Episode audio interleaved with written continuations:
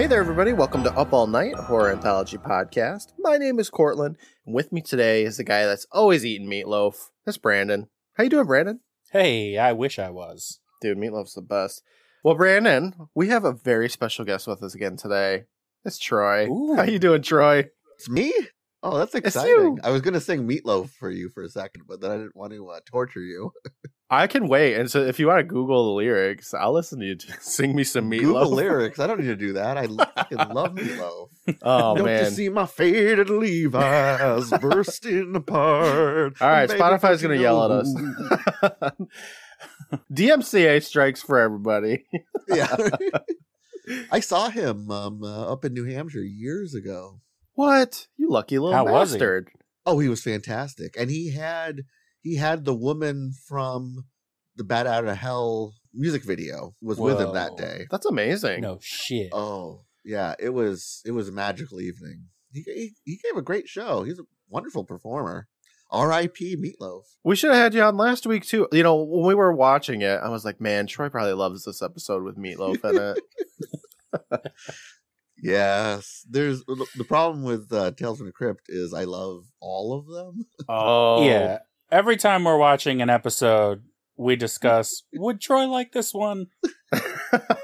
How do you think Troy yes. feels about this? Troy, I gotta ask though. It's been a little while since you've been on the show, but like, what you been doing? Oh my god, geez, so much. I um I read some books. Ooh, I watched some movies, Nice. and um oh also some TV shows. anything you would recommend? Um, I got into Hell's Kitchen Oh, okay, all right. about twenty years too late. is it? Wait, is Hell's Kitchen still going on? I know it's pretty popular. No spoilers. I'm back on season five. Oh, oh, okay. I don't want to spoil anything. for I Hell's found Kitchen. out like Tubi has the whole series, so I started watching that while I'm working on stuff. I like to have background TV on, and Hell's oh, Kitchen Oh, yeah. is a fantastic show. That I That's don't what it's made like- for. Oh yeah, it's great. I have to say, my TV, like if we don't turn it onto an app or something, it will default to a channel that plays nothing but Hell's Kitchen. And I don't know why, but I'm, not, I'm not going to complain. Do you like to cook? Oh yeah, I like to cook. I don't. I've never cooked a Gordon Ramsay recipe before though. Ooh, yeah, neither have I. I do like to cook.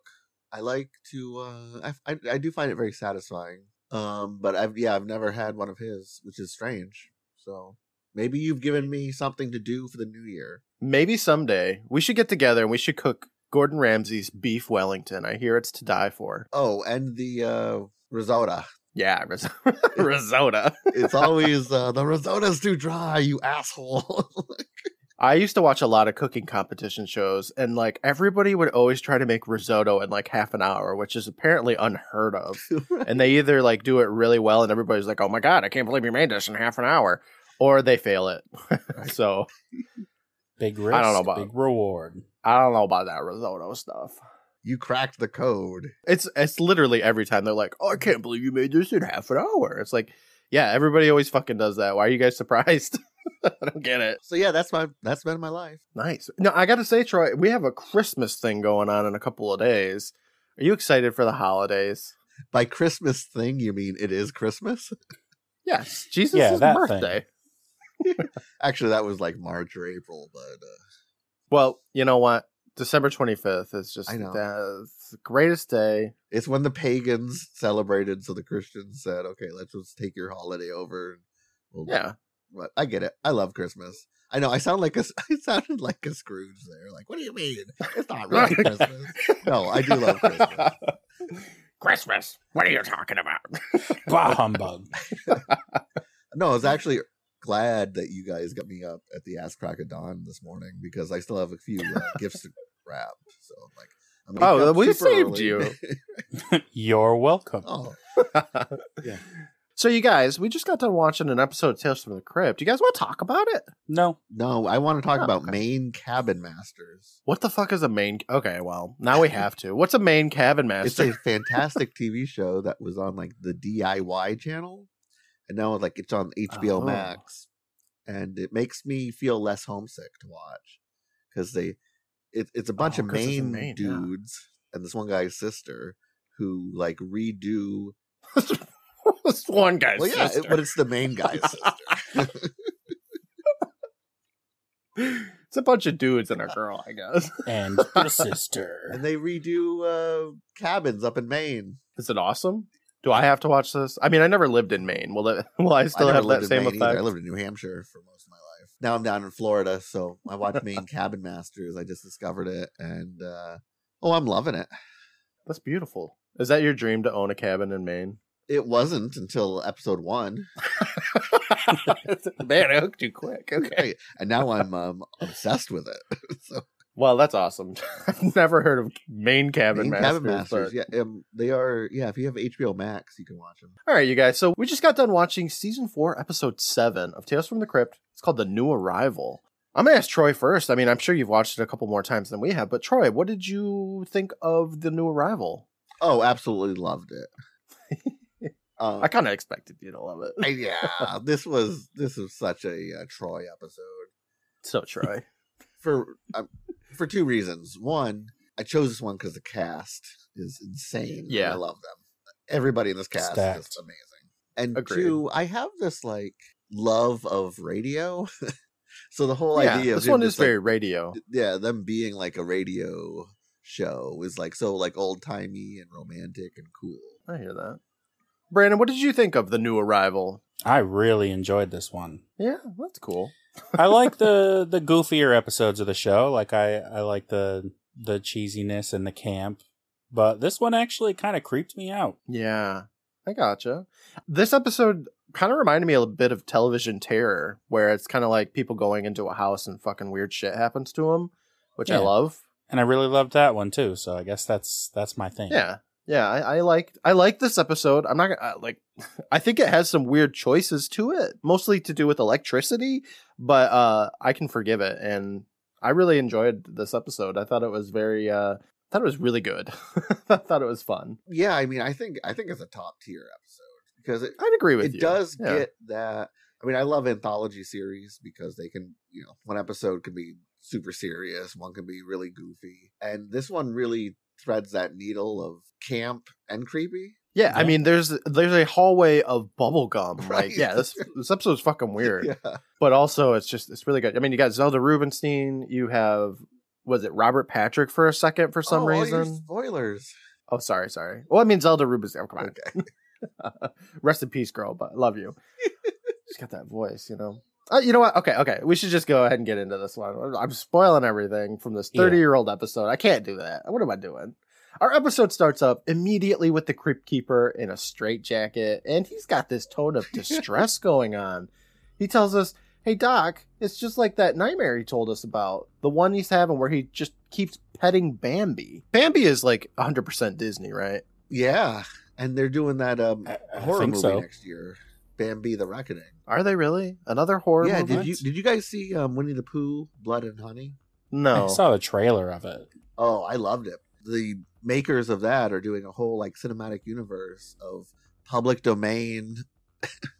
horror, Okay. where they're doing like uh, Peter Pan, Neverland, Nightmare, and Bambi: The Reckoning. Wow. That's Okay. not a bad idea for a movie series. It's like a um, Ah, like a a mother and her kid like hit a deer in the road, but Oh but God. but it survives, and it and its woodland friends come after them. That sounds incredible, actually. Kind of giving me Jaws vibes. I don't know. Isn't there Jaws 4 where the shark comes after him into the tropics? They're like, I want to get this family thing. Yeah, the revenge. These movies Yeah. are so stupid. well, Crypty here, he asks for some help because he's losing his mind. And the camera pans us back to see that he's laying on a couch and there's another human in the crypt who's jotting some stuff down on a notepad. And I just wonder how he keeps getting people to go into his crypt. How does he do I don't that? know. You're- I don't know. You're going to tell Uh, me he kills people Yeah, down there. if the crypt keeper was like, "Well, hello, Brandon and Courtland. Would you guys like to come visit me?" You'd be like, "No, fuck Yeah, that." okay. this guy seems on the Yeah. level. when you put it that way, I can't. I'm a not go good into judge of character. Welcome to my pun-filled evening of terror. He tells this dude that he can't seem to take a joke anymore. He means a choke, maybe? I don't know. No, wait. It's like the man in tonight's tale. He's a head shrinker who's about to undergo some final analysis of his own in a paranoid parable he calls The New Arrival. And I gotta say, I think this was the quickest, the shortest opening that we've ever had to a Tales from the Crypt episode. Yeah, it really seemed to want to just get on with it. They were like, we gotta get into this episode, like, lickety split. We quick cut over to the picture for this episode, and uh, it's all right. I mean, there's a woman in the foreground who's just kind of staring right at us. Behind her is a dude on some stairs looking at her, and above them is uh, like a little kid or something at the top, and it's got this big puffy dress on, and it's got a toy bear in its hands. You can't really see its upper half though, but I don't know. It looks picture's fine, right, guys? Yeah, Fine. I don't know. I, I barely saw it because it like it flashes so quick, and then it's like, all right, onto the episode. It really is. Yeah, I mean, They don't want to waste any time. I'm glad that they did less time with the Crypt Keeper this one. Damn. Okay. So you hate the Crypt Keeper? All right. No, I love him, but I, you know, they know when to do like a, you know, a longer intro and when like they needed time for the story to breathe. Yeah. And like I said, this one's got a lot in there. So we pop into the episode where a man is talking into a microphone like he's doing some sort of podcast. What? he tells his audience to tune in next time for Sex with the Supernatural. Is it possible? Is it cheating? But most importantly, did the spirit move you? The camera spins around this man, and we see that it's the villain of Terminator 2 himself, Robert Patrick. Nice. What? What a fun cameo! I'm just always happy to see Robert Patrick. Did he like write this episode or like direct it or anything? No, I guess not. did he? No. It's just like special appearance by Robert Patrick. This one was directed by Peter Medak, who um, is he's still around directing stuff. He's done like Breaking Bad, uh, lots of TV stuff, and the seminal horror film The Changeling. Robert Patrick here, he tells us to tune in tomorrow to their radio station. But until then, Lothar loves you. and I said, okay, that's weird. Um, I mean, why is his name Lothar? But whatever. He's of the Hill People. I don't. What? What is that a reference to? Lothar of the Hill People. Okay, all right. Lothar here opens up the door to the room, and there's a British guy on the other side who asks if his own mother knows he talks that way on the radio. Lothar tells him that he don't know, but the folks listening sure do. See, his ratings came out, and he is up sixty percent. Can I ask you a little Robert Patrick trivia? Yeah, of course. Oh, you boy. notice he's uh his jacket has a nine inch nails patch on it. Yeah, I've seen that. Do you know why? No, no I don't. Because his younger brother was in Nine Inch Nails. I didn't know Robert Patrick had a younger brother. Richard Patrick. Yep. Huh. You can Google that shit. This British guy here, Dr. Alan Getz, gets all sassy, which he does a lot in this Great. episode, and I love it. He says, Psh, not accounting for taste. Lothar looks him up and down a little bit in all of his biker gear, saying, You know, Getz, I heard a rumor they're going to give me your time slot. Alan's all over my dead body, and Lothar calls him Daddy-O and excuses himself out of the sound booth. Alan walks on in and slams the door, and we hear a woman telling him not to let Lothar rattle him, and that he's going to be great today. He calls out, Bonnie, do me a favor. Shut up. Damn. You're my producer, not my mother. She was trying to help. We pop over to Bonnie in the dark room with her headphones on, and she says, Right, I- I'm sorry. She boops a couple of buttons and then gets her podcast voice on, saying, It's 10.05 and time for good psychology with award winning child psychologist Dr. Alan Getz, writer of the best selling The Art of Ignoring Your Child. Dr. Getz, our first caller, is a mother from Glenbury. Ignoring your child. That's so such a great title. I love it. I love I think that it's so that's, funny. That's like his whole this thing. episode, I don't know why. Yeah. Maybe it's because I watched the new Frasier, but I kept trying to think of like Frasier and Roz being put in this episode. Yeah. I love this next part too because we hear the caller on the phone who just busts right into her question asking, I want to know where to get my three year old's hormones investigated. Every time I look at her, she's meh, meh. And Alice, Alan finishes that hard to say word saying, Oh, she's masturbating. And now listen to me. All children rub their genitals for the pleasure it gives them. Probably you do too, and there's nothing wrong with it. then he snaps in time saying, Ignore it, ignore it, ignore it. Thanks for the call. Next one, Bonnie. that snapping is a great like through line through the through the episode. Yeah, Because- I like that they bring that up a couple of times. Right. Yeah. I think I think there is like a real psychological thing of doing like a physical act while you're trying to like I I don't know. I don't know what I'm trying to say. I know what you mean. There's- there's- Yeah. Of, of doing a physical act while you're trying to like mentally change something. Yeah, That's- OCD, right? yeah. Well, no, I mean I got that too, but I mean like doctors will like say that it, it helps rewire the brain to do an act while you're doing something mental. Yeah, I've heard that before. Bonnie introduces the next caller, and it's Nora this time. Now we hear Nora uh, on the phone, and it is very clearly Zelda Rubinstein because she Yeah. has a very unique voice. I forgot she was in this episode though, and like I thought it was a child calling. I was like, wait, what is going on here? And I guess that that kind of uh, foreshadows the episode. yeah. But uh, yeah. Then I was like, oh yeah, her. I think she's always wonderful in everything she's in. I just watched Teen Witch for the first time like a couple of months ago. She was wonderful on that too. You ever see um Beyond the Mask: The Rise of Leslie Vernon? No, is she in it? Yeah, she has a small but vital role. It's a very meta, funny horror Okay. movie, but then it like ripped and there's some twists, and um, I won't tell you anything more about it. But she does play the um like the town librarian. Did did we want to talk about the other cast members yet, or I don't recognize anybody else though. what? Really? I know. I'm sorry. Look, guys, I'm sorry. Oh, well, Twiggy is the radio producer. Yeah, I know who. Uh, like, I know her by name, but I don't know what she does. she was a model. Uh, I mean, she's Jax, obviously. We're watching her on TV. but she was, I mean, she was it. She was like on every pinup. She was there. It was Twiggy. She got her start like a, a winning awards modeling when she was like, you know, 17, 18.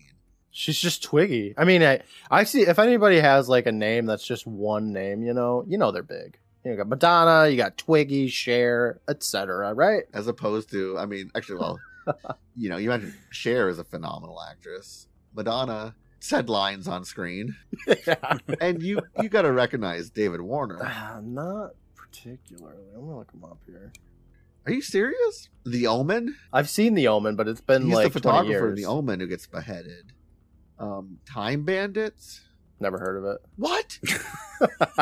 Were you a child? You were a child in the eighties? I was I lived a, a full year in the 80s. Oh my god! You need to watch Time Bandits with Lance. Okay. It's like a, a kid meets dwarfs who take him on a magical journey through time, and David Warner is like the evil warlock. Ooh, okay. That's a this is a classic. Um, Tron. I've not seen Tron. Oh God, you're killing me. I, I'm sorry. Explode his brain, Courtland. I'm sorry. You know, you know David Warner, right, Brandon? I know David Warner. Yes. Oh, he's just trying to act cool. He doesn't know David Warner. He was in Titanic. You at least have seen Titanic, Courtland. Well, here's the thing. I've seen bits and pieces of Titanic. I've never sat down and watched the whole thing. I have a confession. I watched Titanic like two months ago for the first time. Wow, really? See, I'm not And the I only found it one. delightful. What What did you think of Titanic? Fucking David Warner is amazing. Why didn't I watch this sooner? Too late. All right, here's a trivia question, you guys. David Warner was cast for a huge horror film, iconic role. He had to pass due to the scheduling. Didn't work out. He had some other movie going on. They did like um, costume and hair and makeup. Which horror movie is that? And you don't even know who he is in the slightest, so you're not going to guess. uh, Hmm. what decade? Freddy Krueger. yeah, Freddy Krueger. Oh, was Freddy Krueger? Okay. I could picture him as Freddy Krueger. Craven was so had wanted to work with him so much that he after this didn't work out that he gave him that cameo in uh, Scream 2. Wow. Yeah. So instead my of Robert Englund, picture old Englishman David Warner as Freddy Krueger. There's a couple, uh, yeah, photos of him, you know, in different burn makeup because they were testing it, Oh, I'm gonna have to look that up right and now. different hats and stuff. Yeah, We just got Brandon to watch uh, Nightmare on Elm Street, the first one, for the first time a couple of months ago. did you fall in love with it? I loved it. It was great. So good. Such a good movie. I love them all. Even the one with Roseanne in it. She's in for five seconds. Roseanne's in one of them. Yeah, she's in. She's in like the sixth Freddy's one for a dead, second. Wow. They did a bunch of cameos. Johnny Depp cameos in it. Yeah, but Roseanne, uh, she's like, I want kids. And it's like, no, Roseanne, you can't have anything. I don't remember if I said this or not. Zelda Rubinstein greets Alan, and Alan says hi back. He's like, So it's been like, what, four days since your last call? How's little Felicity getting along? Burning the house down? Nora says, Not at all. Alan asks if she's been writing on the wall with feces, and Nora tells him, Nope. Alan asks if she's been trying to electrocute the cat, and Nora tells him, Nah. She's taking to banging her head against the wall. really hard. Zelda here, she tried to reason with her, but that never works. Then I threatened to take away her favorite toy, and she just started screaming and banging her head again.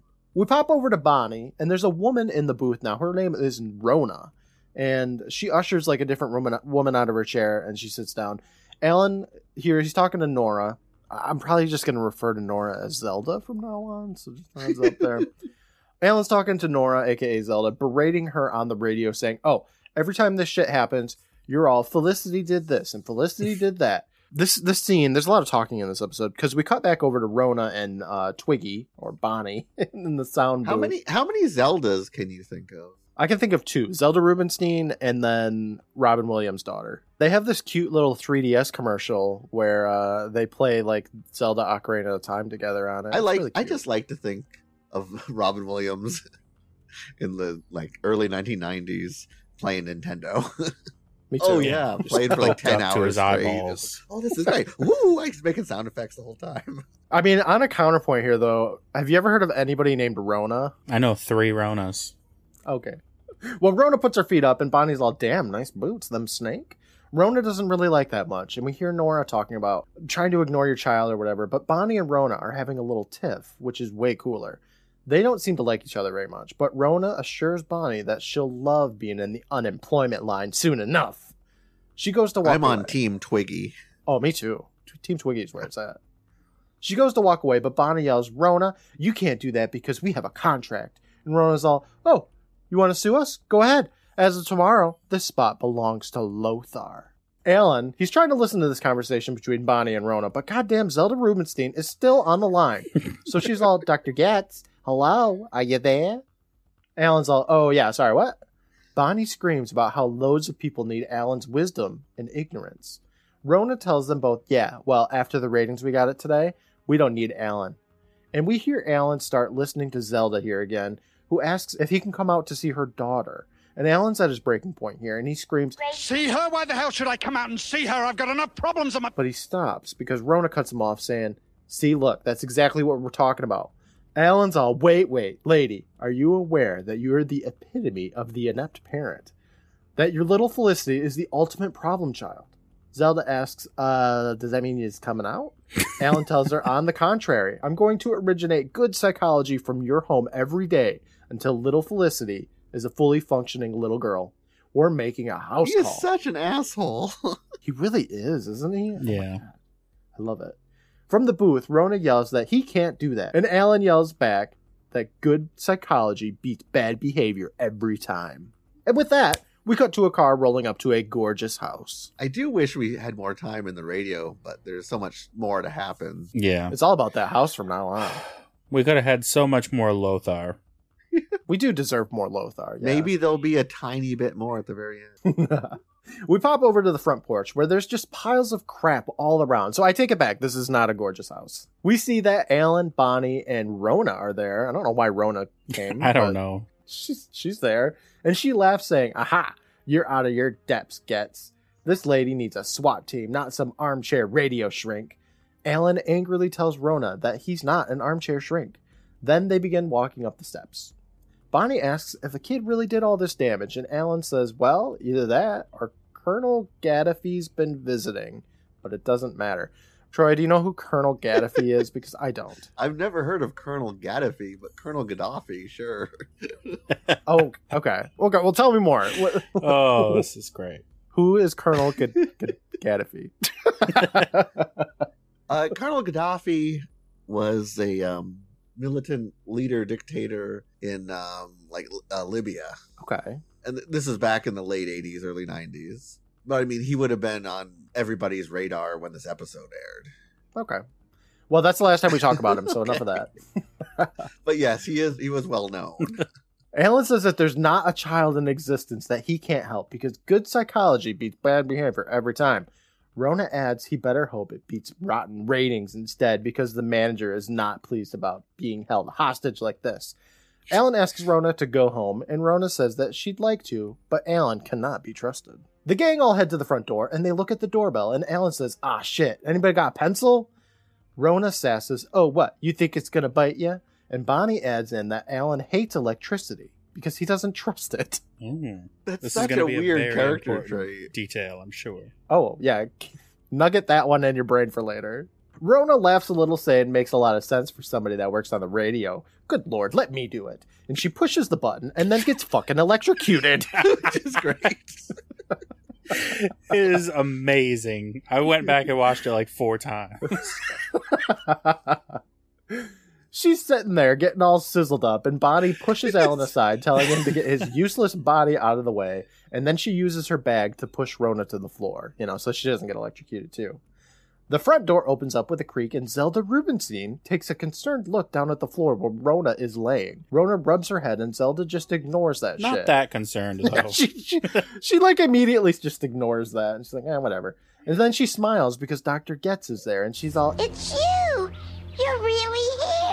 Rona feebly gets up off the ground and Zelda asks, Oh, did she get a shock from the buzzer? I'm sorry, I was tinkering with it a little while ago. I'm a very good tinkerer. Rona's now fully back on her feet and she asks, Yeah, well, how good of a lawyer are you? yeah. She's a good tinkerer, just like she's a good mother. One time when I was looking at houses to buy, like before I bought my house, we went into this one house and it was like a gorgeous house, right? Like we were like, Oh, this is the one. And then we went into the basement, and apparently the man that owned the house had Alzheimer's, but he was like an electrician. so there was just like wires everywhere down in the basement. And we were like, uh, never mind. Yeah. That's what Zelda's doing over here. Alan smiles over at Zelda, asking, You Nora? And Zelda says, No, I'm Zelda. But she smiles back and she says, That's me, Felicity's mommy. From inside, we hear Felicity shriek like a banshee for a second, and Zelda's smile fades, and she says, Oh, hell, she's doing it again. She walks inside, calling for Felicity, and goes up the stairs, and she starts begging Felicity to stop and just not to scream in front of their guests. She holds up a little treat, saying, How about you stop that for your favorite bubble gum? Alan screams for Bonnie to start rolling, and he runs up to Zelda, telling her not to bribe her kid because it reinforces bad behavior. We hear upstairs there's some banging as if Felicity is banging her head against something, and Zelda says, Oh, but if I don't give her her treat, she's going to hurt herself. The gum always works. But you don't understand.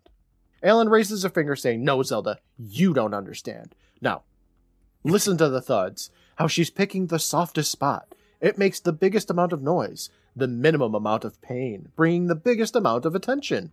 Now, repeat after me. And he snaps in time to ignore it, ignore it, ignore it. I do like that. It looks like he's starting to make sense and be in control. Mhm. They they first come to this like madhouse, and he does immediately take control of the situation. And you think for a minute, like, oh, he he is going to be able to control this. Only for a moment. Oh yeah, you, you very soon find out that that's not the situation at all. Zelda repeats that with her own snaps, and then we hear the shatter of glass upstairs. So Alan tells her, You see, now she's learned you won't always come when she calls. He snaps over at Bonnie to give him a book, so Bonnie pulls one out and hands it to him, and he holds it up, saying, Now, all you have to do is read this The Art of Ignoring Your Child. You'll find everything you want to know, and I'll even sign it for you. Zelda looks at it, and she's like, I already have that. Of course she does. Like she calls in all the time apparently Yeah, and wanted you to come to the house. Like of course she has your book. I find it a little audacious that he would even be like, "Here's my book." Like she wouldn't have it. I, I don't know. We pop over to Zelda's collection of books: "Trust Your Baby," "Kids at Play," "Our Children," 1954. You guys. Bonnie is looking through this, saying, "God damn, she's got every important child psychology book ever written." Alan adds that she even has Max Spitzmacher's No Fault Discipline. the Max Spitzmacher. Yeah, I said his name right and everything. And we look at the back of this book, and it's a picture of an old dude with a pipe in his mouth, I guess. Is that what it's called? A pipe? Yeah? Yeah, Okay. Look at me. Zelda Hey, says. you know so much, Courtland. You're doing really good, buddy. Zelda says that he's a very smart man, but he was wrong. Alan's sass level increases as he says, Please, what could you possibly know about it? I've studied with the man. He was a giant in the field. He was the field. Who the hell are you to criticize him? He opens up that book to look at it as Zelda sachets her way, saying, Well, I'm a mother, and in my opinion, Max Spitzmacher was an overrated teacher with no real experience with problem children. We look over at Rona because she's still there, who's who's looking at an old timey picture, and Zelda yells at her not to touch it. And Rona apologizes, asking if it's her friend or something like that. And Zelda explains that it's Felicity's dad with his commanding officer. He'll be home from the war any day now. And with that, the music gets a little sinister, and we hear like a clock bonging in the distance. And Rona's all, uh, excuse me, but isn't that commanding officer Douglas MacArthur? Zelda tells her, yep, sure is, and then looks at Alan to smile. Rona adds, um, World War II's Douglas MacArthur? Alan asks Zelda, you know what would be dope right about now? A pot of coffee. Bonnie adds that Alan works a whole lot better with a buzz going on, and Zelda smiles and says, okay, but uh, you guys gotta wait right here, and then she walks away. Let, let me stop you briefly. Go for it. I guess I misheard it. She said it was the dad with his commanding officer. Yeah, I took it like originally I was like, oh, so she's saying Douglas MacArthur is Felicity's dad, but I think it's Felicity's dad, uh, his commanding officer is Douglas MacArthur. Maybe. Okay. I thought it was Douglas MacArthur too, and I was just like, oh, this bitch is crazy. Yeah, maybe that's what it is, and I just kind of like, you know, got a little odd in my notes there. Bonnie size asking, well, what do you think? Alan says, hmm, it's uncharted territory, but we could do a whole series from here. The ratings would go through the roof. Rona tells Alan that he's crazy and that Zelda Rubinstein couldn't possibly have a little kid. She bets what's up there is a 40 year old refugee from some institution. No, better yet, a milk carton kid she kidnapped from a Safeway. That's still an interesting story. He doesn't care about her. Who, Felicity or Rona? No, Felicity. If I'm like, you know what? I think this crazy old woman is hiding a refugee. Maybe I'd want to like help the refugee. No, it's all about You're them right. ratings, But baby. he's like, nah, fuck that refugee. It's the ratings. Rona declares that this whole experiment thing is over and she's going to be calling the cops. She pulls out a phone, but Alan yells for her to stop and how she ain't messing this up. Suddenly, Felicity screams from upstairs and spooks everybody. Rona looks at Alan saying, Still think I'm half baked. Bonnie suggests looking at the kid wouldn't be such a bad idea. I mean, you would have to at some point anyway. Yeah, I mean, that's the reason for the That's season. why you came to this house. So we cut upstairs and we see a child running around up there with a big puffy dress on and a mask over its face. It runs to an open room and then slams that door shut, and we swivel down the stairs where Alan, Bonnie, and Rona are not listening to Zelda's instructions of staying put and loudly clomping their way upstairs. They ignore that door that was just slammed and they walk past that to another door, and Alan stops saying, Huh, the kid's totally in here because he can feel the child's presence. Which is weird because Is he a no, you psychic can't. now too? Look, when you started studying psychology, you get uh, you know, psychotic. Psychotic. Psychic? She's here. I'm kind of surprised they didn't use that line at all in this episode. Oh, it would be too much. Rona scoffs at that and tells him to open that shit up. He does, and we look down a very dirty hallway. It's just littered with purple shit. Rona complains that it smells like grape bubbles, and Christ, it's all over the floor. Rona steps on that, saying, Oh shit, it's on my shoes. Alan tells her to get over it, but Rona yells that these are her Italian shoes. Oh shit. Rona complains more about how she hates kids as Bonnie asks her to control her maternal instincts. While Bonnie and Alan are busy talking about whatever, that child runs past the open door that they just went in, and Rona sees that. She steps out of the hallway and over to a set of stairs calling for Felicity. She steps up those stairs, and we pop back over to Alan and Bonnie. Alan is knocking on a door calling for Felicity and that whole bubblegum hallway thing going on. Over with Rona, she opens up a door and looks around and calls for Felicity a few times. It looks like she's in the attic and she stops on inside. I love that this turned into like a haunted. Oh, me too. That's why I said it gave me It's great. very uh, television terror vibes. I like it. Very pleasant turn. Yeah. Yeah, haunted house kind of stuff. And it's also, I mean, it's it's part haunted house, part like Jigsaw's trap. you know, Yeah. Right, yeah. Uh, Part like a uh, really weird fucking kid thing, you know? In the attic, we see that there's some chairs with sheets over them. So Rona here steps past them asking, Felicity, where are you, you bitch? like you do with kids. Yeah. The camera zooms up and Rona, she screams. So she runs backwards to a door, and then we get a little first person camera shot where we see like eye holes around the camera as if the camera's wearing a mask, and it runs up to Rona, who's just screaming whole bunches. Yeah, wouldn't you? Yeah. Yeah. What do you guys think of Felicity's look? That mask is scary as shit. It's it's very minimalist. Uh, I love her wig. I think she's creepy.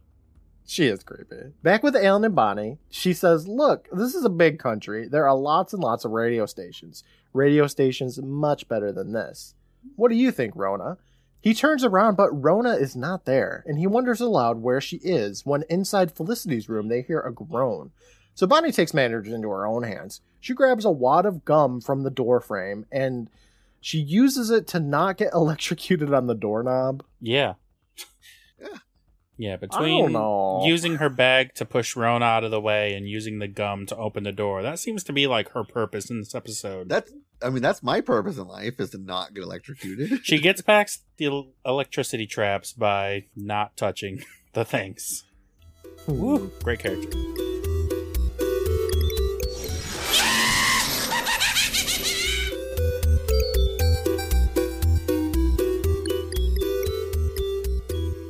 Hey there, everybody. Courtland here, your good buddy and your radio host with the most. Thank you so much for joining us today, whether this is your first episode or you've listened to everything that we've got. We are so thankful for you spending some time with us. We just released our bonus episode covering 1985's The Goonies over on Patreon. To listen in, you can become a patron at patreon.com slash private island. We post bonus content, early release episodes, and so much more multiple times a week. I'd like to take a moment to thank our current patrons, the best Venice Witch, Tristan, Redemption, Lyle, Eddie, Ray, Rad Magical, Faith, and Shane, the Goths, Stephen, Matt, Aaron, Brittany, Sid, and Corey, the citizens of Carlsville, Sarah, Mr. Normal, Matt, Keith, Christy, Angela, and Meredith, and your boys and girls, Kathy, Farron, Bryce, and Brian. Thank you for your support, everybody. Brandon and I truly appreciate it. You can follow us on social media for all the latest and greatest. I have been working on being much more active there with new videos released every day. You can find us on Twitter at UANPod, on Instagram and threads at Up All Night Podcast, on YouTube at Up All Night HA Podcast, and on TikTok at Private Island Presents.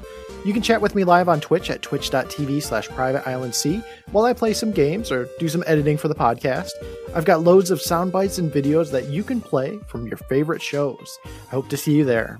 I'd like to take a moment to thank the Benevolent Badger for their work on the music for our show, aside from this theme Dating Start from Undertale, composed by Toby Fox. I'd also like to thank Brandon for his work on the artwork. Thanks again for listening in. For now, I'll let you get back to the episode, and I will talk with you next week. Bye, everybody.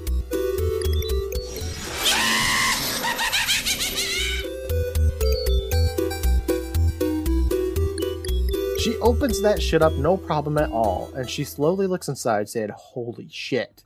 Inside the room is just a bunch of crap everywhere, all moving and dancing, and just there's TVs playing static, there's old timey dolls and clowns everywhere.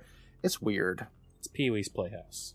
It doesn't fit with the rest of the house at all in a in a great way. It does look wonderful. I mean, there's those old timey dolls, they get me every time. I, I fucking hate them. Mm. But this room, Felicity, you're doing great. the interior decor is on point.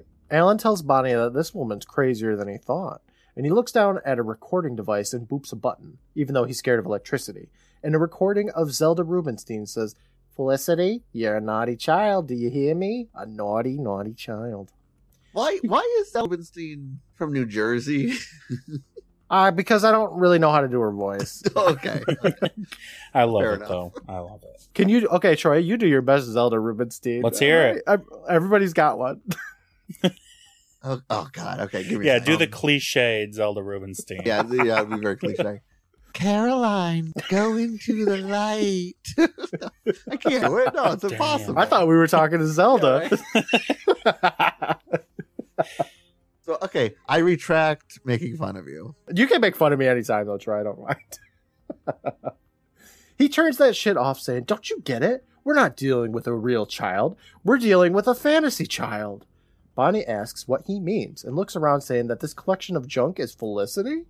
Alan tells her, Yep. See, I worked on a case once where the mother actually dressed up in the clothes of the imaginary child." Zelda Rubinstein is small enough to fit in children's clothes, and it's totally possible she's living a complete double life. This is such a great fake out twist, and this could have been the twist ending for the episode. I agree. Yeah, like because now you're like, oh, because you look at the kid and it's it's all dolled up, you know, and Yeah. Zelda is nowhere to be found. So you're like, yeah, of course Zelda's the kid, right? hmm Bonnie finds that simply amazing Alan agrees, and that this delusion must have taken years to build, and our radio station will love taking it apart day by day. We watch Bonnie mosey over to the framed bed, and she lifts away a sheet and has this look of shock. So we zoom into what she's seeing, and it's goddamn Rona, but she's dead, and she's got a rope around her neck. And Bonnie's all, oh my god. Alan walks on over and gasps, and he's all like, Rona. Oh no, not Rona. Bonnie asks if he's sure about good psychology or something, but Alan tells her they'll discuss that later. We gotta get the hell out of here. Actually, he goes, "Let's get the hell out of here." Oh, it's perfect. Yeah. I love when like intelligent characters act intelligently. You know, at, at, at the first Yeah. sign of trouble, they're just like, "Fuck this, we have to leave." Which most uh, you know characters in horror shows can't figure out. like, there's danger. I have to go now. I like it too. The two run for the door, but it slams in Alan's face and then shocks him when he grabs the doorknob. He starts banging on the door, yelling for that miserable little monster to let them out, and Bonnie runs over to another door and opens it up. Looks like it leads to some stairs, so Bonnie calls over for Alan to have a look. He does, and we see that it does lead up. So the two very slowly make their way up the stairs, and at the top is another door. And I'm like, God damn, this house has so many doors. Yeah. If I was locked in a room, the last place I would go is like even further away from where I want to be. like they want to be out of the house and at ground level. But you're also, in theory, putting distance between you and the person who just locks you in. Yeah, you need to close that distance and punch her in the face. oh yeah. I mean, it is just a child. Come on now. No, Well, they oh, think it's an old lady, a, a short, Oh, even worse. pudgy old lady, and there's two. I feel like they have the manpower. They could take uh, take all that stuff out. Right. Alan, he's hesitant at the door because he doesn't want to get electrocuted, I guess, but he starts banging on it with his book. After having tried nothing, he gives up and wonders what they'll do now. From the bottom of the stairs, we see Felicity with her mask and poofy dress, and she giggles a little. Looking super creepy. She does. They did a good job with that. yeah. They have a stare off for a moment, and Alan asks Zelda Rubinstein, Is that you? And he goes to go down the stairs, but Bonnie stops him, but he yells, Who's the psychologist here? Hmm? Me or you? With that argument won, he makes his way down the steps, saying, Zelda, let's talk. I can help. The child don't need no help, though, so it slams the door and then runs back into the bedroom. Alan tries to run after her, calling her a brat or something, and Bonnie, at the top of the stairs, takes that moment to say, For a guy who knows a lot about people, you sure know nothing about them. Alan calls up, Bonnie, I swear, once we get out of this house, you're fired. But Bonnie's had enough. She yells that she quits, and she's so tired of Alan's arrogance. And Alan makes his way up the stairs, but stops and looks above Bonnie because there's a ceiling fan that's above her, and it starts to rotate really quickly, I guess. And it slowly lowers down, and she looks up at it as it blasts her. What a great that the whole time that they've been on the stairs, uh, that fan's been on the whole time. It's set up like really well for it to just like drop on her. It does drop on her. There's blood that splatters across Alan's face, and Bonnie. Oh yeah, and then she's like they like throw a twiggy dummy. yeah, Yeah. like Bonnie's just. I'm, I'm saying like they set the they set the kill up really well. The I do, actual yeah. execution is like, They did. well, here's a twiggy dummy. Yeah, uh, this is my favorite part because they just like they throw a ragdoll Bonnie down the stairs and into Alan. It's just what is going on? W- I- I- the, all this electricity stuff, I don't get it. Well, it's because Zelda Rubinstein is a tinkerer. Oh right, oh, yeah, like you said, she saw right. Yeah, okay, never mind. I take all my questions back. We're supposed to think up until this very final scene that she has set up like a fake Felicity. So all the electricity, all like the the jigsaw stuff is all supposed to make us think Felicity is fake. I was gonna say maybe they were trying to make us think that Felicity was telepathic because that was a big thing, right? Kids having telepathic powers and fucking up adults' days. That was a genre, right? Yeah. Alan gets knocked out at the bottom of the stairs, and then we fade to black. So we know the actual ending of this episode, and so we know it's not a situation where she's just trying to lure people here to murder them. So what is the purpose of the ceiling fan that drops down and decapitates people? I think it's just getting Alan alone. because they don't need the other two people? So they made this just for this house call. No. Oh no no. She's a tinkerer. She's she's Okay, that just explains away everything.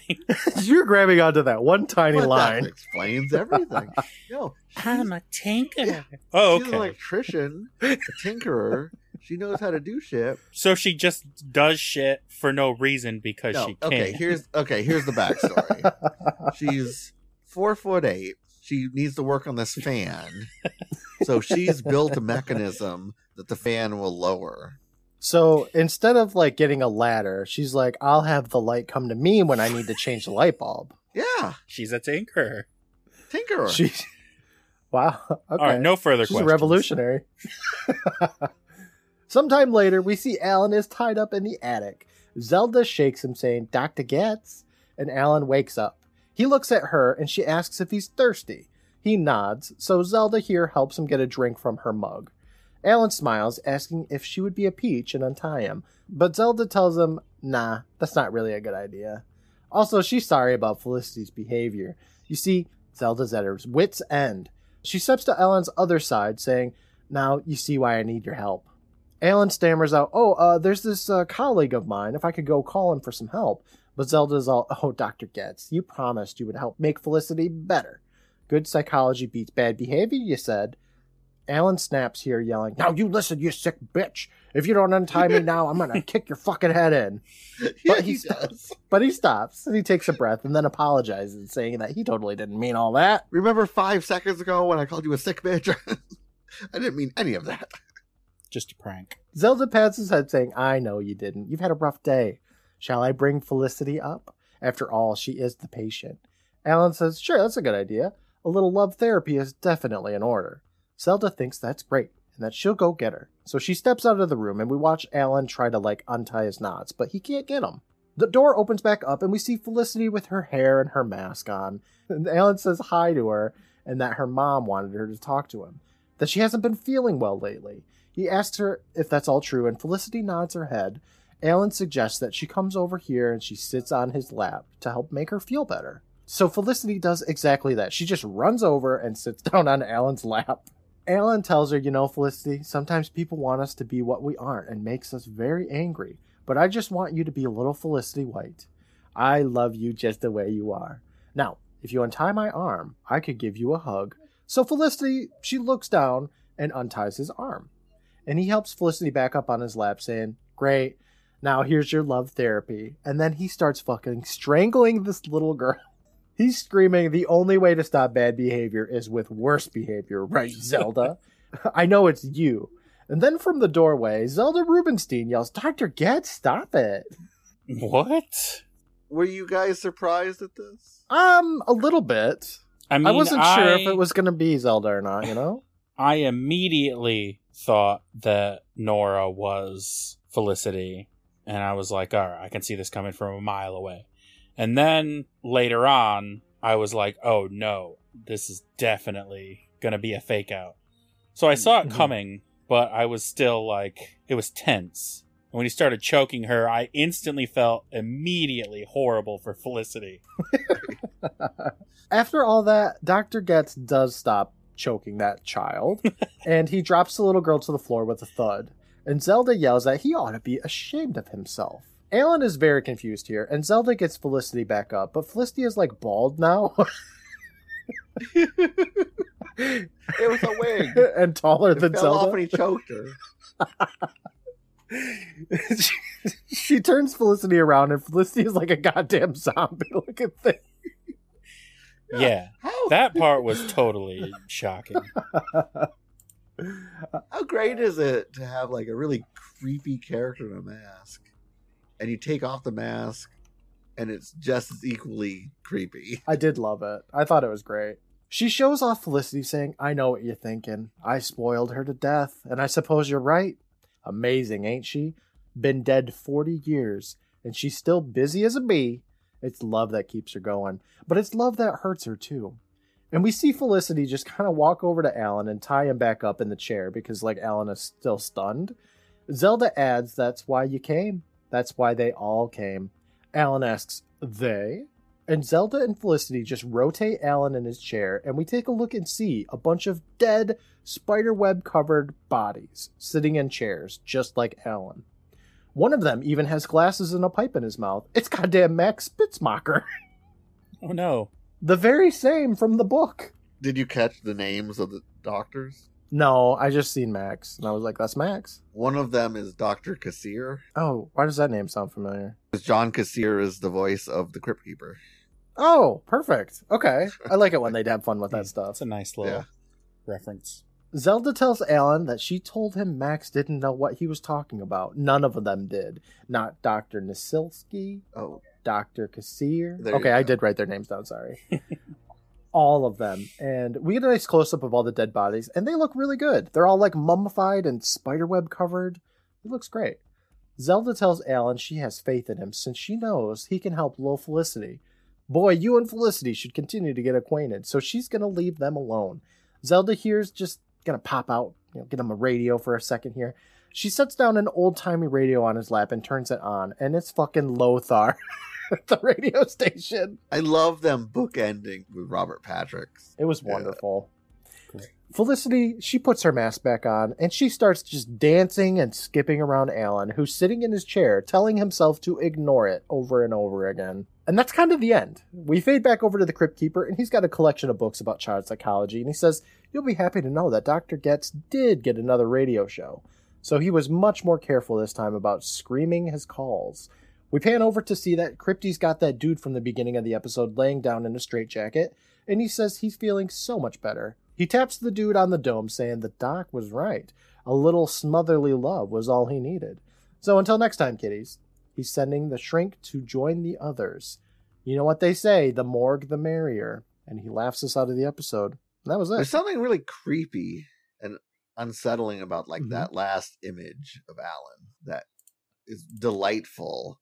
You you go from Yeah. he was on the radio being the entertainment to him strapped into a chair becoming the audience while this monster dances around him. I kind of love the fact that he's just kind of strapped into that chair. I feel like eventually he could break out, as like the other people could have broken out, but instead they and just kind of hint I mean they they leave Yeah. his fate open ended. Mhm. Until the Crypt Keeper's like, ah, it's, it's cool. You got another show. Don't worry, boys and ghouls. It's cool. It's just like just like uh, at the end of And All Through the House when he was like, "Don't worry, the kid's fine." the the censors made me tell you that the little child didn't get murdered. they did that in dark music too. Wouldn't want to be too creepy on HBO. Don't you think that like people would look for them though? Because they all knew that they were going to this house. I mean, it was literally recorded that they were going to this house. I feel like he would be fine. I mean, uh, except for you know Rona and Twiggy, they're dead, but he'll be fine. I mean, that's probably how he was saved. Because the other people, they just um like an author went to the house to like interview. That's dumb. You can't do that as an author. You'll die every time Oh, but I have I Yeah. lost so many friends that way. I gotta ask you guys: Did you learn anything from this episode of Tales from the Crypt? Use bubblegum to not get Mhm. electrocuted. Yep, that's a good one. I learned here, you guys, that if you have a house problem, like electricity wise, let Zelda Rubinstein handle it. she's she's really good at this stuff. She's a Yeah, tinkerer. don't call an electrician. Call a tinkerer. Just do it yourself, like Zelda Rubinstein would. now, the name for this one, the new arrival, I don't know. It's Yeah. not my favorite. It name. doesn't I do f- it I for feel me. like it really evokes more like uh, Alien to me than what this gives us. Can you guys think of a better name? That's a really bad title. Yeah. One of the worst. I feel Jeez, like okay. I feel like they had that title when they were just like coming up with basic ideas, and the story Mhm. changed a lot after that. Yeah, because I mean, you hear the new arrival and you think that it's aliens coming to Earth, and there's no aliens in this episode. I mean, there's a zombie, but no aliens.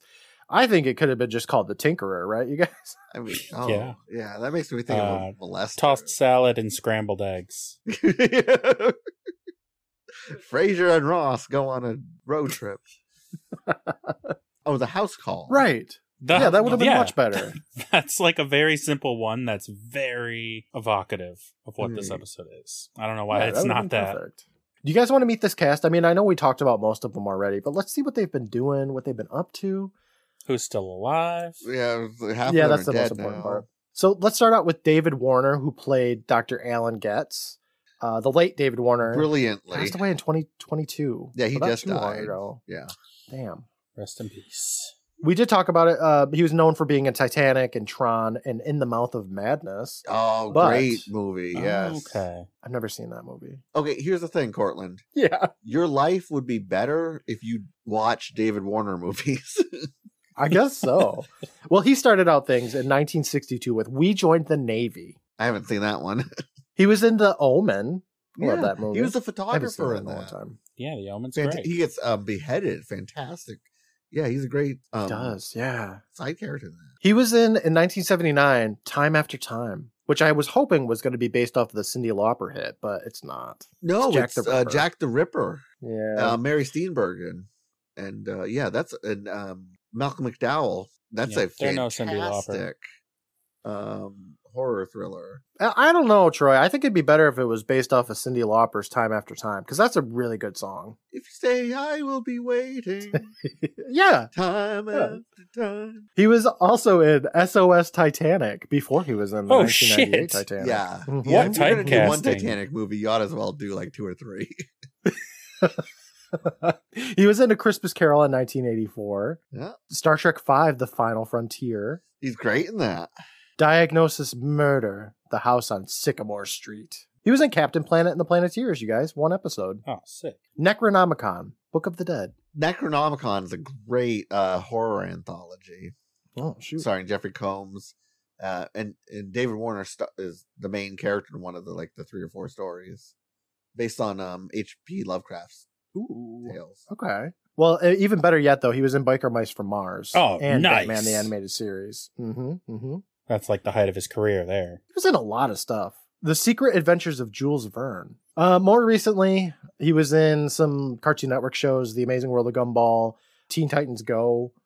And Lots of voice acting. Brandon, did you bring Yeah. this up before we had Troy on about Baldur's Gate Siege of Dragonspear because he was in that? Yes, that's the only reason I brought it up. Okay. Next, let's talk about Rona. I don't know why she's next on the list, but she is. So, Rona, played by Joan Severance, or Mrs. Joanne. Troy, help me out here. I think it's Joanne. Okay, we'll go with Joanne. I'm I'm unfamiliar with her. I did look her up, and I saw that she was in a bunch of stuff that I've not seen. Well, she started things off 1979 with ABC After School Specials. She was actress exiting limo. Pretty cool. Lethal Weapon was what she was in next, though. I mean, she was also an uncredited role in that too, but it's Lethal Weapon. I changed my mind. I think it's Joan. Okay, we'll go. That's fine. She was in Wise Guy and then Max Headroom. Do you guys remember Max Headroom?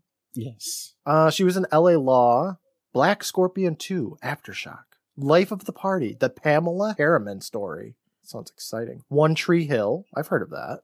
American Horror Story. She was in uh, one episode of that. I've heard of that. Most recently, she was in 2020's Shepherds for an episode. Alright. So she's had a illustrious career. That's really cool. Indeed. Next up, we've got Twiggy. Twiggy. She doesn't have a last name. She's just Twiggy. She started things off acting wise, at least, in 1966's Lucy in London. Oh shit, she was in Donna Summer, Bad Girls, the music video. Oh, Whoa. shit. I love that song. Your favorite music video of all time. That's the one with the whistles and stuff, right? Like the toot toot. I have oh. no idea what you're talking about.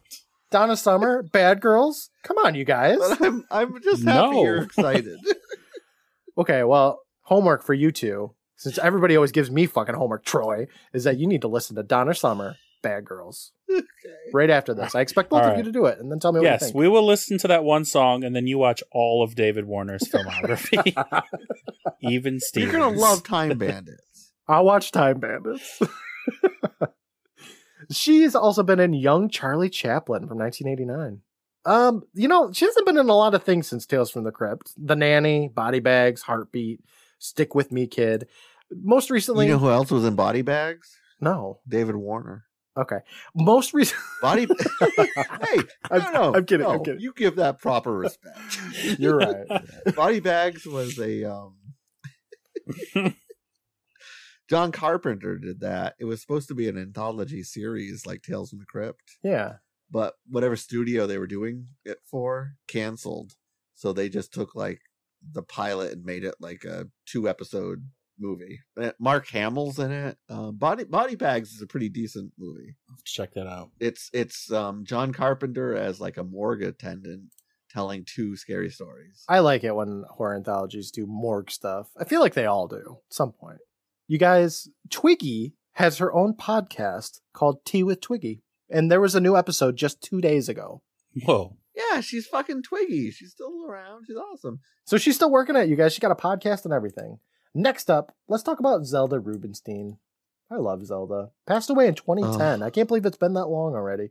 The world has been Zelda Rubinstein-less for almost 14 years. That's insane. Have you meant? Have you talked about Poltergeist? No, not really. I, I did watch it with my son not too long ago, but I don't remember if I talked about it on the podcast. No. I think she was in one of the sequels too. Or She was in of the both of the sequels. well, there were. Was she in all three of them? Okay. Yeah. Uh, playing Tangina. yeah, she's so great. My my favorite Tangina homage is when they um Roger from American Dad did did it. you know, remember back in like the early 2000s when like uh, reality TV was fresh and new and stuff? There was this show that I watched one time where they went into like haunted places and Zelda Rubinstein was like the narrator for it. So I'm looking, Ooh. I'm, I'm excited to see what that was fucking called because I have yeah. no idea. I'm gonna look that up on YouTube, whatever it is. I can't wait for you guys to tell me what that was. The so Zelda Rubinstein here, she started off 1979 with Americathon. Okay. And then she was in the Flintstones comedy hour. Oh god. The Flintstones comedy show. I'm sorry. She was in two episodes of that. She played Atrocia Frankenstone. what? I'm just saying words, okay. Okay. I think she's probably I was like most known for being in Poltergeist, which is interesting because it was only like her fourth role. Like I thought she was a very seasoned actress. 'cause She says she's great in Poltergeist, you know. Well, I mean, she she was one of those actresses who spent like thirty years in theater and radio. Oh, okay. That makes sense. She was in a lot of like those uh 80s hits, you know, 16 Candles, uh Teen Witch. I guess that's it. All the A's. So many- All those so hits. many hits like those two. She was in Mr. Belvedere. She was in Darkwing Duck. She did a voice in Darkwing Duck. Oh, Adam's cool. Family. Darkwing I don't Duck remember her in that. My favorite show as a kid. Ah, did you ever play the Nintendo game? I couldn't afford it. Ah, Thanks it's for- okay. Rubbing that in. No, I'm sorry. well, she was also in Goof Troop. She was in an episode of Goof Troop. I could afford Goof Troop. Wow. Have you ever seen the TV series for Poltergeist? Because apparently she was in one episode of it. No, I I had Me neither. She doesn't play Tangina in it though. no, no because that the. TV series wasn't like part of the the movie one. What? Okay. It's like the Friday the Thirteenth TV series Okay. wasn't part of the movies. It was its own thing. Uh, most recently, Zelda was in Behind the Mask: The Rise of Leslie Vernon. Didn't we just talk about that? Yes. She was in that. Okay. Yeah, I guess so. She played Miss Collinwood. The TV show I was talking about was called The Scariest Places on Earth. Yeah, just found that. Host Linda Blair and narrator Zelda Damn. Rubinstein. There we go. Oh, Linda Blair. I know who that That's is. crazy. But can we go back to Oh, boy. Leslie Vernon? yeah. Yeah. Troy Vernon's brother. yeah, uh, it was a great series. It was a great movie. Ooh, the cover for it looks really spooky. You really should check that one out. Okay. Uh, Robert Englund's in it. All right, you guys. Last character here, Robert Patrick Lothar. I don't know who Who this is Robert? Patrick folk person is. Who is this? He's only been in He's- everything ever. I've only ever heard about him because I know that his younger brother's in Nine Inch Nails. Me too. Yeah, that's what he's best known for. His brother. Um, he started things off 1987 with Equalizer 2000. He started in 87? Oh, that's what IMDb says. Wow. And then Terminator 2 was like what, 92? 91, Ninety. 90. Yeah. Early 90s. So it, Yeah, that was one of his first. that's cool. Yeah, how cool, Cool- is that? good for One him. of your first roles is is fucking T one thousand. Goddamn icon. He was in Wayne's World, and then right after that, it was when he was in Tales from the Crypt. So, like, yeah, When you say he was in Wayne's World, yeah, I mean he played the T one thousand in Wayne's World. yes. Oh, did they just like show a clip of it or something on the No, TV? like he came up No, to them in the car. Yeah. Oh. they they get pulled over by a cop, and it's him as the T one thousand, I haven't watched that movie in quite a while. like looking for John Connor. Yeah, Hold on. In Last Action Hero, he is also the T one thousand. Did he just play that role over and over? Yeah. again? Oh. yeah, he kind of did. I mean, hey, he did it really well. So I was like, whatever. when he was in strip tease, He was- he was the T one thousand. In this episode of Tales from the Crypt, it doesn't say it, but he's actually the T1000. He's infiltrated the radio station so that he can find John Connor. In 1994, he was in an episode of Captain Planet and the Planeteers where he played the T one thousand. Wow. He was in Meatloaf, Um, Bat Out of Hell 2, the picture show. Oh, okay. Did you guys know that there's a Dumb and Dumber animated series? yeah, No. I knew I knew about the uh the Ace Ventura one. I remember that. And I knew one. about the remember mask. Dumb and Dumber one. Robert here, he's uh, from Dusk Till Dawn 2, Texas Blood Money. I see you, but the I is E Y E. uh, the faculty, the movie. He was the coach. Oh, I love the faculty. The X Files. He came in after Mulder left. Was he on like a whole like, Oh, season? yeah, I remember that. I didn't Oh, watch any of it, but I remember it. Yeah, I remember Yeah, that he was the main character on that. And um, Scorpion. Did you guys watch that? Nope. I've heard of it. That was a good TV series. He played the um like FBI liaison to like a group of nerds. He was in Ben 10 and Bridge to Terabithia, which I hear people hate. Cool. Oh, that's so sad. Uh, more recently, let me keep scrolling up here. Rising Hawk, Perry Mason, just naming stuff. 2023 Reacher. Uh, he's still working it. Good. Just for for trivia for you, had that really bad Terminator movie been successful? And when I say the bad one, I Yeah, mean that does not narrow Salvation. it down at all. the one that, that went into the future had they had that been successful the next one was going to be sending someone back in time and seeing robert patrick as a human Ooh, um making the t1000 oh, that's cool. Of course. but salvation was garbage so they didn't do the cool idea that they had What a shame. I, oh i hate when movies i hate when when people do like uh sequels or franchises and they go we've got a fucking fantastic idea for a movie but first we're gonna do like a bad remake Yeah. We have to and do then the if shit that is one successful first. we'll do the cool one Well, you guys, that was kind of all we got for uh, the new arrival.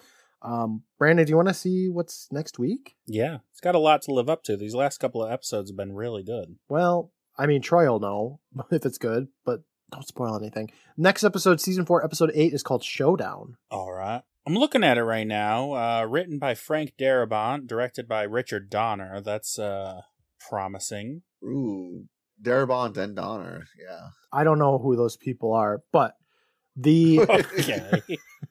the um the description for this one's really short, Brandon. It just says a gunfighter confronts his past, and that's it. wow. Oh shit, we're getting zombies, aren't we, Troy? You might. I'm. I love zombies. Look, if you're gonna confront your past, it better be in zombie form, okay? showdown is uh is different In a good way, Troy. well i'm not i'm not i don't want to give you anything you know how okay okay most of the episodes are from the, you know the ec comics Yeah.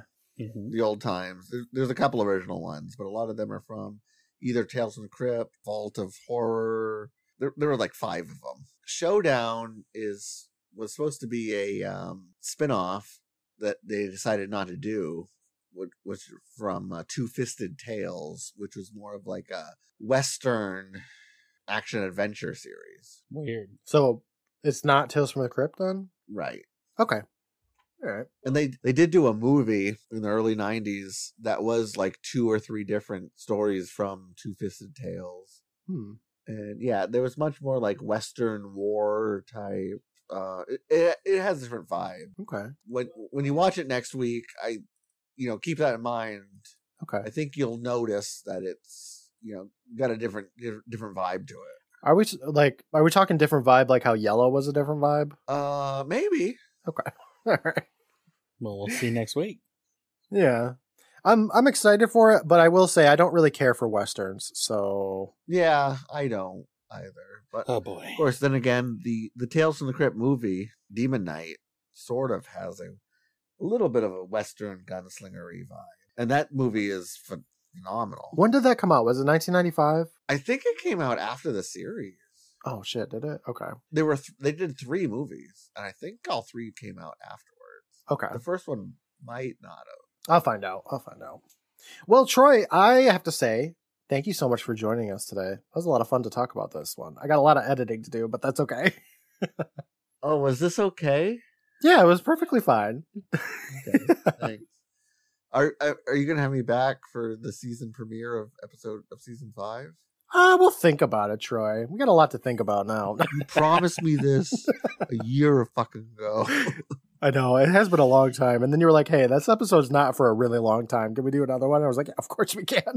of course." Well, I felt bad because you said, Troy, name an episode and come back when I did season one Yeah. back in 1989. and I was like, the Tim Curry episode. And then I looked it up and I was like, oh, that's season five. so, yeah, I was like, "Okay, whatever, Troy. We'll book you down for a year and a half." but it's going to be worth it. uh, I'm I- I'm looking forward to that one. When you guys watch that episode, you're like, oh, this, I'm so glad Troy is here. Well, Troy, uh, what have you been doing lately? I mean, where can people find you on social media? Are you still working on your podcast? all right, can I? All right, I'm going to tell you what I've been up to. Okay. And it's really sad and pathetic. No, I would never think that of you, Troy. I started a YouTube.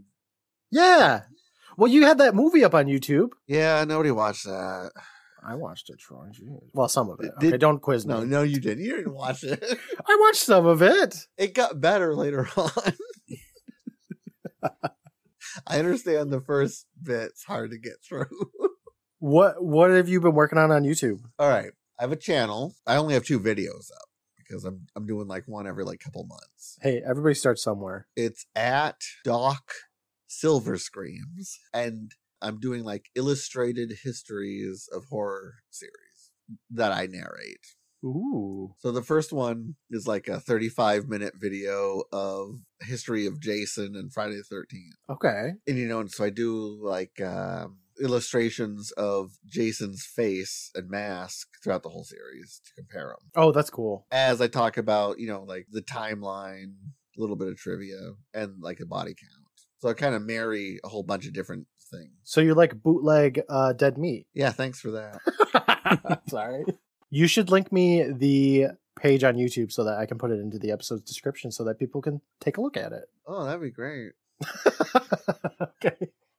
Speaking of like Nightmare on Elm Street, Mhm. they did the whole like Dream Child with introducing Jacob Johnson. Oh yes. and then they never really did anything with the character officially.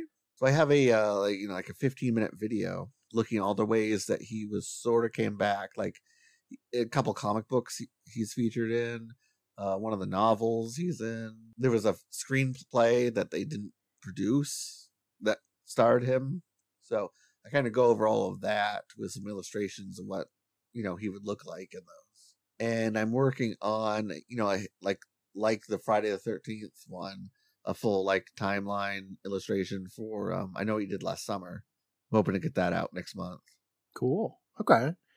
I like that. I, I I agree with you. Like they definitely dropped the ball with uh that whole Dream Child thing. They could have done a lot with that, and then they chose not to. Instead, we got fucking Roseanne and Nightmare on Elm Street. F- Oh my god, she's in like five seconds. Like I, the way I'm hearing it, because I haven't seen these movies, is it sounds like it becomes the Roseanne show, like somewhere down the line. Yeah. yep. She wins the lottery. Well, I'm just not going to really watch weird. any more of them because oh god, you just you destroyed Brandon's future. I told him he That's needs to watch the third one because he hasn't seen the third one yet. Well, how much is in Roseanne in that one? Like, is it like 50 Like 0%? Roseanne and Freddy No. Krueger or or what? right. It's like zero percent Roseanne. Bra- Brandon, Welcome to prime time, bitch.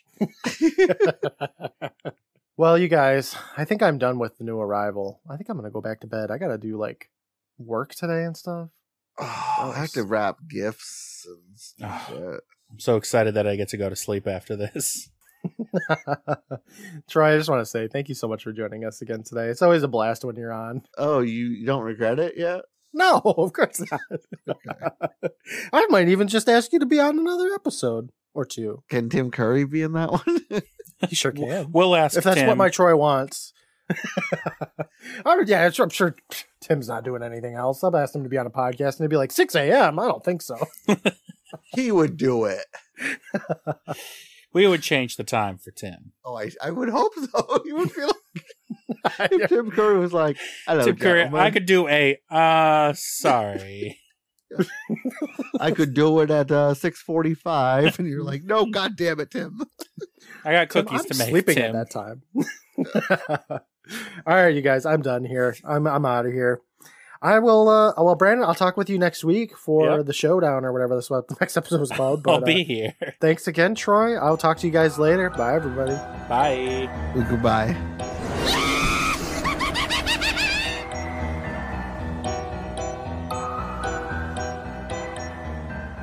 Ignore it, ignore it, ignore it.